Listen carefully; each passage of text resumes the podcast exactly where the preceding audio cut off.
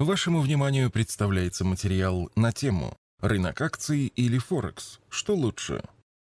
На первый взгляд между Форексом и рынком акций много общего. Графики, колебания котировок, возможность использования кредитного плеча, технический анализ. Но у акций есть фундаментальное отличие, которое предоставляет возможность зарабатывать деньги. Это отличие в положительной среднестатистической доходности рынка акций, что в частности было характерно для рынка США в период с 1926 по 2006 год. Любопытно то, что такая доходность была получена не просто за счет превосходства положительных значений годовых доходностей над отрицательными их значениями. Самих по себе периодов роста было больше. Так, для акций крупных компаний США 53 года из 73 лет заканчивались ростом котировок и лишь 20 снижением. Так происходит потому, что акция – это маленький кусочек большого бизнеса и ежедневного человеческого труда, которые создают для владельцев бизнеса добавленную стоимость. Эта способность бизнеса была производительным, генерировать деньги и вызывает положительную среднестатистическую доходность рынка акций, положительное математическое ожидание. Здесь мы говорим об акциях как таковых, в общем смысле слова, Акция как документ – это право собственности на активы и труд тысяч людей.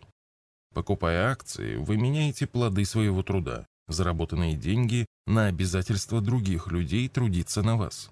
Когда ваша возможность зарабатывать деньги с возрастом сократится, эти неизвестные люди будут вас кормить. Вся многолетняя статистика доходности рынка акций, даже скорректированной на инфляцию, подтверждает наши слова. И даже в периоды падения курсовой стоимости акций функционирование бизнеса не прекращается. Люди продолжают ходить на работу, плавить металл, добывать нефть, оказывать услуги, своим трудом создавая стоимость для владельцев бизнеса. И в долгосрочной перспективе этот труд возьмет свое, оказав влияние на динамику цен акций. С валютой же все наоборот. В свою очередь, рынок Форекс не является рынком реальных активов.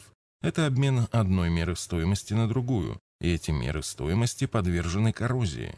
Центральные банки многих стран соревнуются в ослаблении своих национальных валют относительно других, а игра на Форекс – это попытки угадать, чья скорость падения меньше.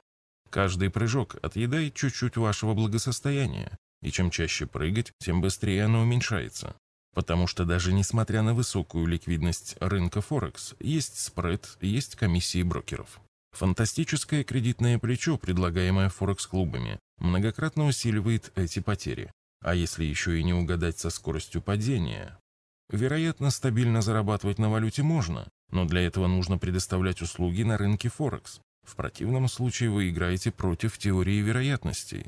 Сами участники рынка Форекс раскрывают печальную статистику. По итогам года в плюсе остается только один из десяти игроков. На рынке акций 80% участников также проигрывают по доходности фондовому индексу. Но если сам индекс растет, то даже проиграв индексу, можно остаться в плюсе. На Форекс вы проигрываете все время снижающемуся индексу стоимости валюты относительно реальных активов. Технический анализ, всевозможные торговые системы и стратегии – это ловкие трюки Форекс-клубов. У множества людей они создают иллюзию возможности создания вечного двигателя, на бумаге размер портфеля увеличивается по экспоненте, а когда начинаются реальные сделки, все идет по-другому. Иллюзия, что надо только чуть-чуть доработать систему, лишь подпитывает игровую зависимость. Наиболее распространенные приемы рекламы Форекс – это бешеная доходность и предложение заработать своим умом. Растет самооценка, собственная значимость. Только на самом деле это слепая и опасная самонадеянность. Приятно называть себя трейдером, Мало того, игра на Форекс выдается за работу. Большинство простых людей попадаются на удочку Форекс, испытывая ощущение причастности к финансовому миру. Но это причастность овец к пастуху, который их пасет, стрижет, а потом забивает на мясо. С 2016 года Банк России начал лицензировать деятельность на этом рынке. Наконец сентября 2017 выдано всего 8 лицензий. При этом интернет переполнен рекламой десятков Форекс-кухонь, с фантастической гарантированной доходностью и обещаниями заработка. Как правило, такие конторы зарегистрированы в офшорах, и защитить свои права их клиентам будет проблематично. Число клиентов таких лавок, по нашим оценкам, существенно превышает, например, число клиентов онлайн-казино.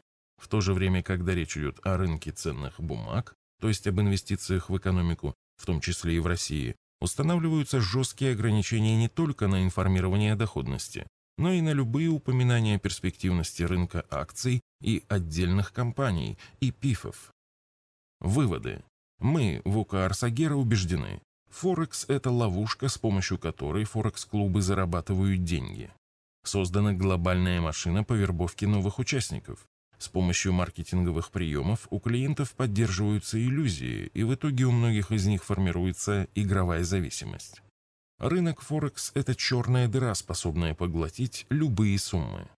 Конечно, частые сделки с акциями точно так же уменьшают ваш капитал, но здесь, на вашей стороне, хотя бы положительное математическое ожидание доходности фондового рынка. С другими материалами по вопросам вложения денег вы можете ознакомиться в нашей книге «Заметки в инвестировании». В электронном виде книга распространяется бесплатно и доступна для скачивания в удобном формате на нашем сайте arsagera.ru.